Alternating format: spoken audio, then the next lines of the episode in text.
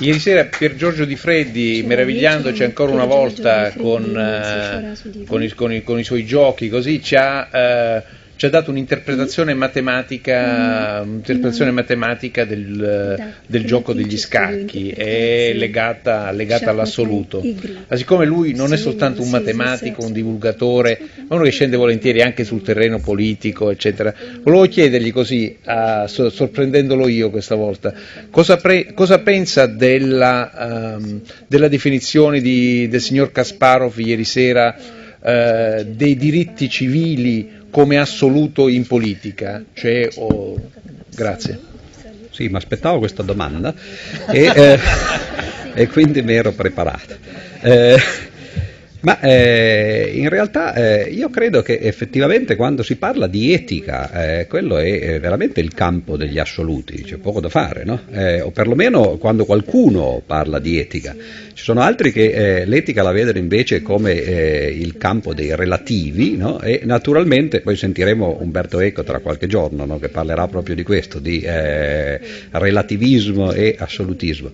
E temo che, che siano due concezioni molto diverse. Temo che la concezione di Kasparov eh, dell'etica come eh, il campo dei valori assoluti sia, eh, perlomeno in Italia, eh, una concezione eh, che io non condividerei, perlomeno, perché eh, noi, noi, siamo in una, in una, situazione storica un po' diversa.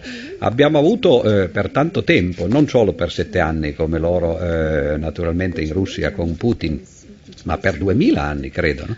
eh, una, eh, una, struttura che pretende per l'appunto di imporci dei, eh, dei valori assoluti eh, dicendo che, queste, che, questa assolutezza deriva dal fatto che questi valori sono stati scritti in un libro oppure che sono stati eh, trovati da concili ecumenici oppure che li ha eh, determinati il Papa attraverso la sua infallibilità. E temo che eh, in un certo senso la battaglia che fa eh, Kasparov in Russia, che è una battaglia politica, eh, è un po' l'analogo, naturalmente fatte le dovute proporzioni, no, di quella che cerco di fare io qua in Italia eh, contro un potere che è molto più pericoloso e molto naturalmente più invasivo di quello che, che, Putin sta facendo in Russia, perché il potere della Chiesa, se posso dire, no, in Italia, è un potere veramente pervasivo. Moltissime persone non sanno per esempio eh, quanto costa la Chiesa italiana alla Chiesa pardon, universale, cattolica,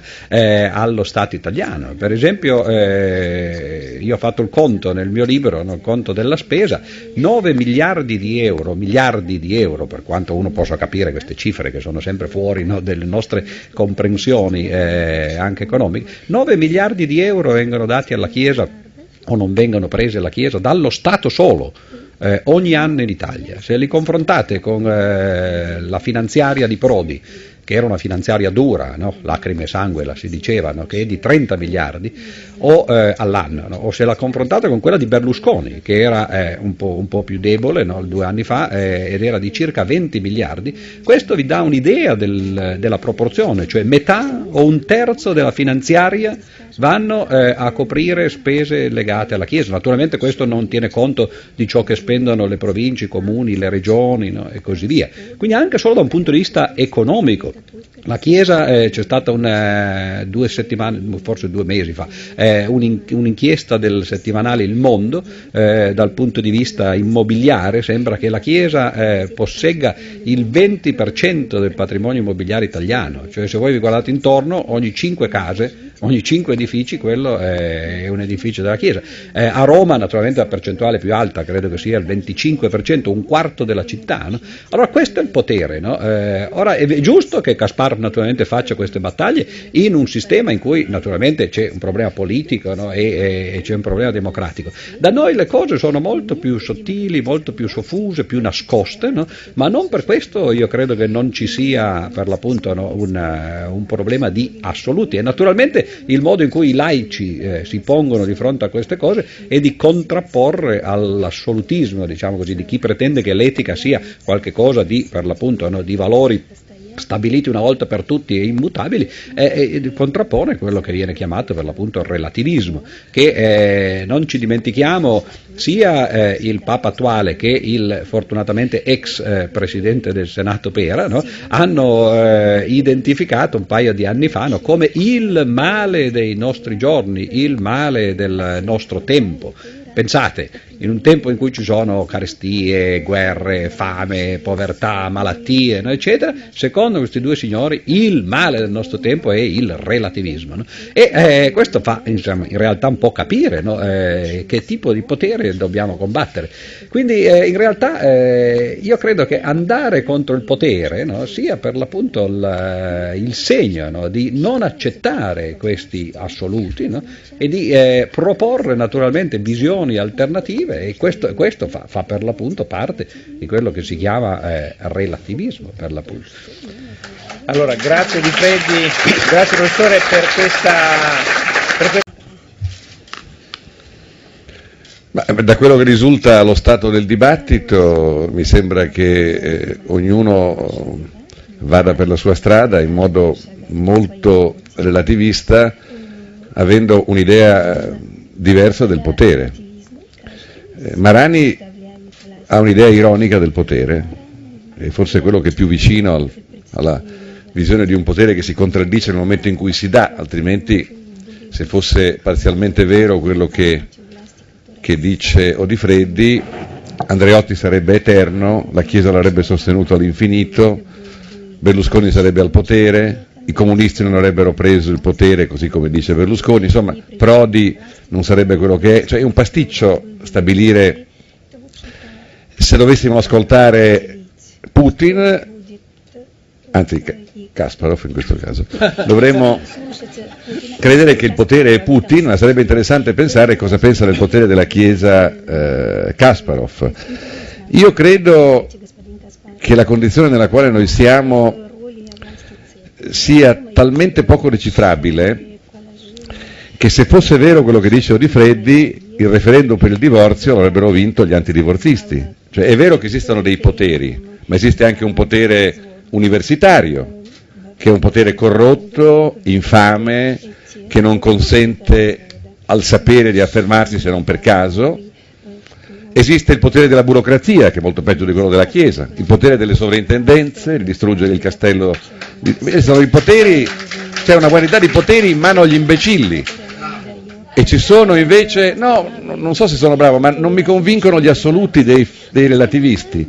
Nel senso che la Chiesa può anche avere 9 miliardi di, eh, di, di euro, ma li spende talvolta perfino bene, li spende nelle missioni, li spende per i poveri, per i malati, non credo che li spenda soltanto per andare nelle discoteche, non, so, non capisco bene cosa vuol dire potere. Ecco, credo che se il potere fosse, fosse così forte, la Chiesa non avrebbe il problema di essere travolta eh, dall'ondata montante dei dico, in cui sembra che la Chiesa non possa poter dire che non è giusto sposarsi fra uomo e uomo. Non dico che uno non lo possa fare, dico che la Chiesa ha il diritto di dire che non è giusto. Se fosse un potere così assoluto non sarebbe un potere discusso. Non riesco a immaginare cosa sia quest'idea metafisica del potere. Il potere in realtà non c'è, il potere si dissolve, la democrazia lo dimostra perché è, una, è pieno di, di, gente che non ha alcuna consapevolezza, lo diceva Marani, che vota e vota nel modo sbagliato. A un certo punto vota e si trova eh, ministro del tesoro Padova Schioppa e uno lo trova lì e trova un professore universitario che è arrivato al potere grazie alla mafia del giornalismo, per dire qualche cosa che non so se qualcuno intende dove il giornalismo ha avuto capacità persuasive superiori alla Chiesa, per esempio. Alcuni giornali in Italia hanno svolto una funzione, per cui faccio un po' fatica, io che faccio parte del potere, naturalmente in modo impotente, a rendermi conto che è una condizione che non mi piace, di cosa sia quest'idea metafisica del potere. Non sono affatto convinto che in Italia lo sia la Chiesa e non sono in fondo convinto neppure che in Russia lo sia Putin, perché bene o male Putin viene dopo Eltsin, viene dopo Gorbaciov, viene dopo una serie di movimenti che eh, sono eh, ben noti a chi li ha vissuti anche da lontano e forse non ha, ragione, non ha torto Sakharov quando indica che se c'è Putin è perché c'è un elettore che lo vota, che si compiace di Putin, ma non perché qualcuno lo forza o ne forza le coscienze? Perché altrimenti se le coscienze fossero forzate, tornando in Italia, da un'ideologia o da una visione cattolica, avremmo sempre cattolici al governo. Invece abbiamo avuto anche D'Alema, per esempio, che è un ateo perfetto, cioè non si capisce in sostanza questo potere cosa fa, è così potente e ottiene l'effetto opposto. Allora, quello che chiederei a, a Kasparov è in che modo interpreti l'affermazione fatta qua ieri al suo posto dal più grande regista del mondo, come io credo, che si occupa di assoluti e quindi di potere, che i russi meritano Putin perché gli assomigliano e lo hanno votato perché la democrazia consente che uno voti anche il peggio se gli piace o se ci si trova d'accordo nel sceglierlo. In qualche modo qualcuno ha determinato il loro orientamento. D'altra parte, dicevo, in Italia, dove siamo molto più avanti e molto più evoluti, una parte degli italiani, oggi forse maggioritaria, voterebbe Berlusconi, che è il Putin italiano. E non sono tutti rincoglioniti. Certo, se gli fai vedere Prodi e Padova Schioppa, preferiscono poi alla fine Berlusconi. Credo, non lo so, mi sembra... Grazie Assessore Sgarbi. Prego, signor Kasparov.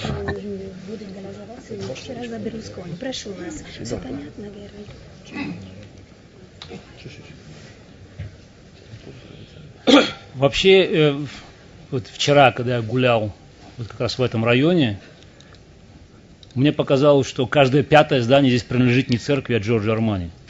Ma in, prima, in, primo luogo, ieri ero qui, ehm, ho fatto una passeggiata in questa zona e ho avuto l'impressione che un edificio su cinque non appartenga alla Chiesa ma a Giorgio Armani.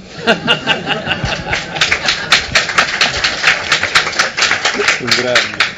Che volevo non comunicarle, se lei non lo sa, che è gay, cioè l'opposto di quello che la Chiesa vuole, quindi sono due poteri, tutta la città è piena di... Quindi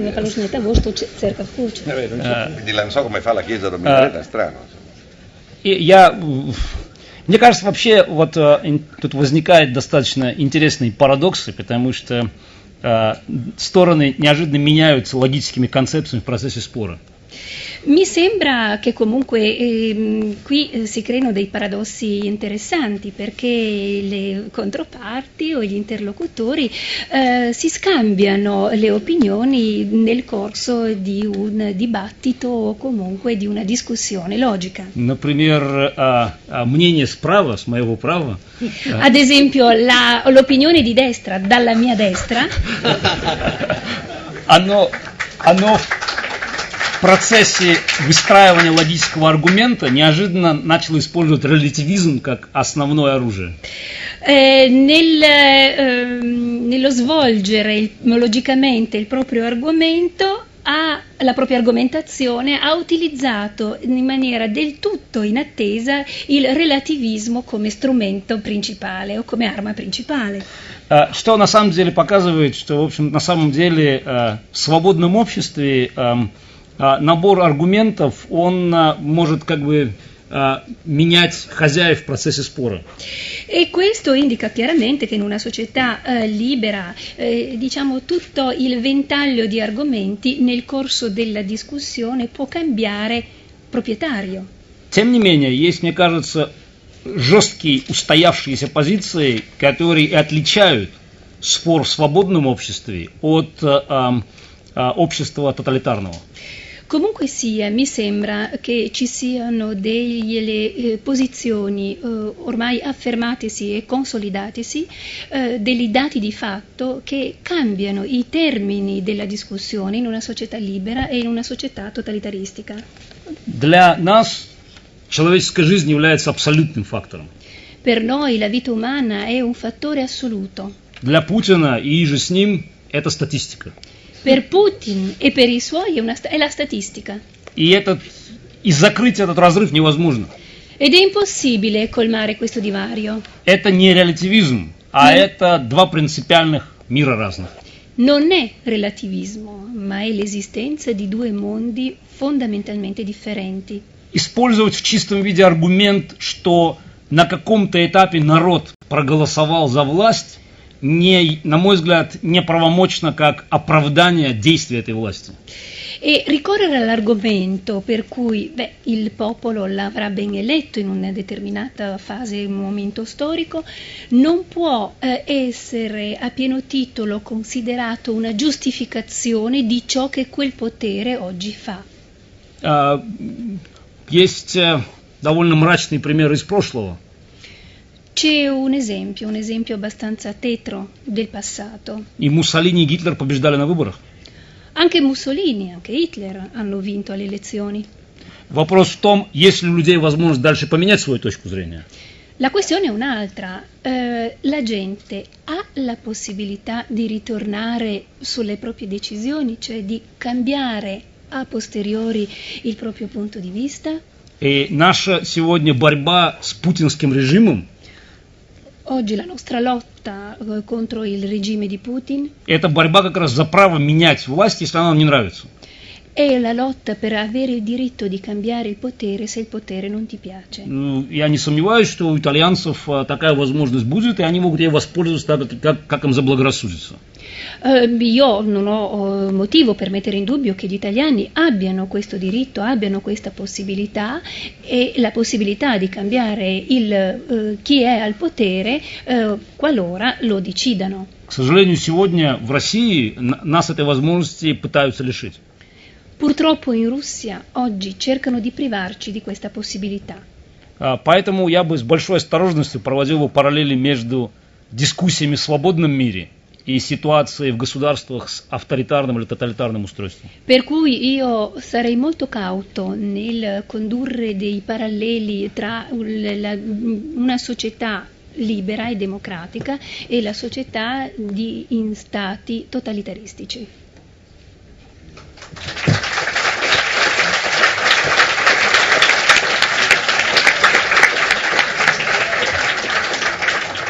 Molte grazie. Beh, ehm, ci sono mh, per Giorgio Di Freddi e Diego Marani che vogliono aggiungere eh, qualcosa. Grazie. Sì, Io volevo anzitutto dire che sono perfettamente d'accordo con Kasparov che quando non c'è la possibilità di cambiare, allora non c'è democrazia. E faccio notare eh, che i patti eh, da cui derivano per esempio eh, le cifre che dicevo prima, cioè eh, il sostentamento dello Stato alla Chiesa, è uno dei patti che non si possono cambiare per volontà popolare. Fanno parte dei eh, cosiddetti patti lateranensi, eh, sono stati recepiti nella Costituzione per- anche per il tradimento di Togliatti che li votò nel 1947 alla Costituente e non sono soggetti a abrogazione da parte del, eh, di referendum, per esempio, né di leggi popolari. Si possono cambiare solo col mutuo consenso delle parti, come ha fatto per esempio Craxi, no? e però questo naturalmente vuol dire che non lo si può fare eh, contro eh, la Chiesa. Ora questo per esempio a me sembra che non sia una situazione democratica, cioè lo- il, il popolo italiano, i cittadini non hanno il potere di intervenire sulle questioni eh, che regolano per l'appunto i rapporti fra Stato e Chiesa. Ora Sgarbi diceva per esempio una cosa che viene spesso detta, eh, cioè ma in fin dei conti la Chiesa fa tanto bene, no? quindi eh, se diamo a, lei o ad essa i soldi no? poi dopo verranno spesi in carità. Eh, io faccio notare come fatto che quando eh, si, eh, si fa la propaganda per l'8 per 1000, adesso è passato ormai no? perché la dichiarazione di reddito è stata fatta, la Chiesa eh, spesso usa questo argomento, cioè nella propaganda si dice date a noi l'8 per 1000 che poi lo faremo, lo useremo per l'appunto in, in opere di carità. Però poiché la legge in questo caso glielo impone, in un angolo di questa propaganda, e vi invito ad andare a vedere nei giornali vecchi se ancora l'avete, la Chiesa deve dire come ha speso per esempio l'8 per 1000, che tra l'altro faccio notare l'8 per 1000 è solo uno di quei 9 miliardi di, di euro di cui parlavo prima. Ebbene, la cosa interessante è che la Chiesa stessa dichiara che il 20% dell'8 per 1000 va a fini di carità e il resto invece, l'80% di questo finanziamento va al sostentamento del clero e per le opere religiose, cioè costruire chiese e, e- e altri edifici sulle quali tra l'altro, eh, come voi forse sapete, no- non si paga l'ICI. Ora Sgarbi poi diceva, beh, se fosse un potere così assoluto, naturalmente no, ci sarebbero stati clericali al governo eh, sempre. Bene, ahimè ci sono sempre stati, compreso quello che ha citato lui, eh, cioè D'Alema, il quale come voi sapete è un, eh, se non un seguace, perlomeno un fiancheggiatore dell'Opus Dei, niente meno. D'Alema è stato presente eh, al, eh, in, in, piazza San Pietro, e dico tanto per fare buona misura insieme a Walter Vertroni, eh, quando si è san- beatificato, all'epoca era la beatificazione, Balaguer de Escrivà, fu uno scandalo naturalmente tra il mondo diciamo così, dei laici e mentre Veltroni si giustificò, come fa sempre lui, perché è buono, no? quindi dice, vabbè, dice ma sono andato come sindaco di Roma, a parte che non capisco il sindaco di Roma cosa c'entri con un prete franchista, ma comunque, no? eh, dice questa era una delle cose che dovevo fare, mentre invece D'Alema ci è andato perché dice sono andato a porgere omaggio a un grande personaggio no? che ha fatto per l'appunto delle cose importanti come creare... Devi dire cosa ha fatto di male questo no, grande però, personaggio, non è che Opus Dei no, no, io sto dicendo... malattia e AIDS, no, no, sto dicendo che, ha fatto di male, dicendo che D'Alema dire non questo è... santo cosa ha fatto di male, Ho capito, invece sto... di dire che lei, lei fa delle insinuazioni dicendo D'Alema è andato, quindi che vuol dire? L'Opus Dei vuol dire che non è anticlericale. È dell'università di cui no. lei fa parte? Molto peggio l'università, luogo di mafia e di potere corrotto. Bravo, cosa c'entra questo? Che cosa ha fatto l'Opus Dei? Mi deve dire cosa ha fatto l'Opus Dei? Non, non è questo. L'Opus Dei è il male? È il male. Sto dicendo che è un delinquente, non me lo deve spiegare. Anche Padre Pio, Padre Pio è un altro, quello, un altro troppo. il quale riceve tra, il, quella, il quale è farabutto Padre Pio. Partiamo da questa idea. Vabbè, padre allora, Pio è un eh, prendo io in mano la situazione. Chiaro, è evidente. No, volevo solo finire la frase, siccome no, sono stato no, interrotto. No, no, no, no, ho capito, ho capito. No, siccome, siccome allora, no, calma, calma un secondo, siccome qui abbiamo il signor capire. Kasparov che è il nostro ospite, allora eh, Beh, vi prego Invece un attimo, il Partito Comunista attimo, Italiano siamo, è i temi buono. Sono, I temi sono troppo alti, abbiamo, abbiamo, la Russia, abbiamo la Chiesa. Cioè, Posso solo finire la frase? La fi, finiamo, finiamo la, la, e voglio far presente anche che non è che la Chiesa conculca i diritti umani, cioè, no, anzi, cioè non è che... No, cioè, cioè, io non sto parlando di questo, no, vabbè, e nemmeno sto parlando di quello che diceva di portare, volevo solo dire, professore, dai. volevo solo dire che non è vero che D'Alema è un anticlericale, se addirittura... è semplicemente una persona tollerante che rispetta la Chiesa, contrariamente a lei. Vabbè. Ma lei aveva detto. Eh, ma lei stia zitto lei, lascia parlare, dice delle cose, sembra che lo potessi sia il ma male. È possibile il dobbiamo male, fare questo casino. Cioè, vai, basta. che cos'è. Vabbè, dai, basta. Ok, ok, Questo, ok. dai. Ma allora, poi, eh, D'Alema non deve rispettare l'Opus Dei, non ho capito perché. Va bene, adesso No, naturalmente rilegge facendo così finisce che perdo No, il no, filo naturalmente, Scusa, no? che che- forse è quello che si voleva. Allora, volevo dire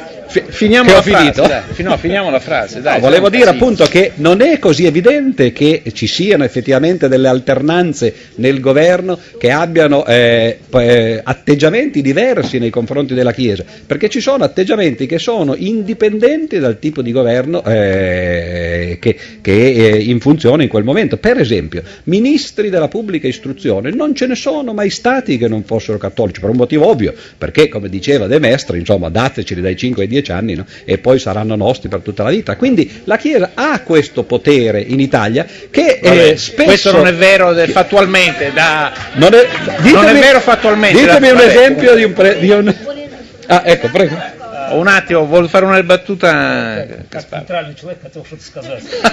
Come persona neutrale vorrei dire due cose. Я предлагаю использовать все-таки принцип релятивизма. Io comunque propongo di utilizzare il principio del relativismo. Мне кажется, все-таки речь идет не о церкви как бы институте, а об конкретных странах и конкретных людях.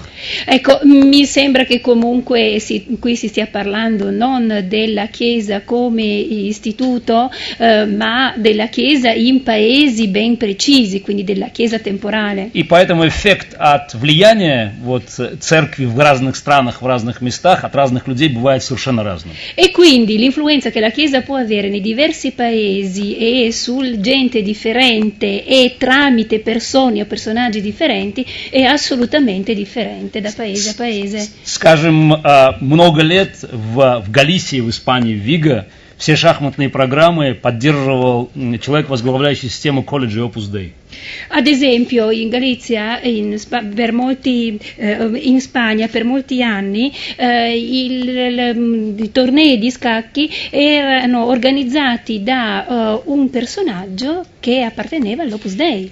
А в в России церковь играет сегодня крайне негативную роль, поддерживая путинский режим полностью. In Russia ora la Chiesa ha un ruolo del tutto negativo, eh, continuando a sostenere il regime di Putin. Но мы также знаем, что в Польше католическая церковь внесла решающий вклад в, в деле демонтажа коммунизма. Però sappiamo al contempo che in Polonia la Chiesa Cattolica ha dato un contributo enorme a far crollare il comunismo.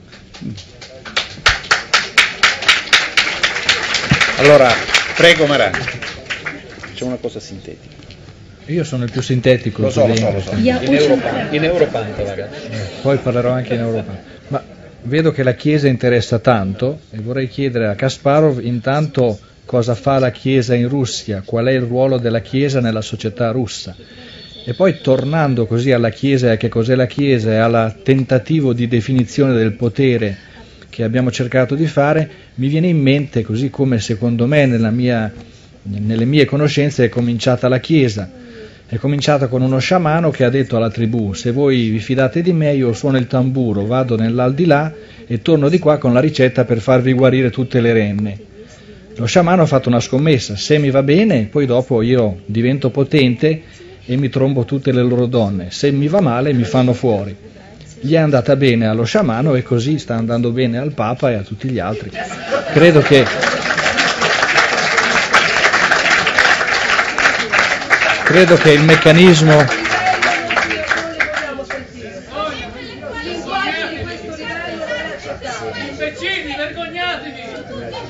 Boh, mi posso vergognare io e io sono, io sono fiero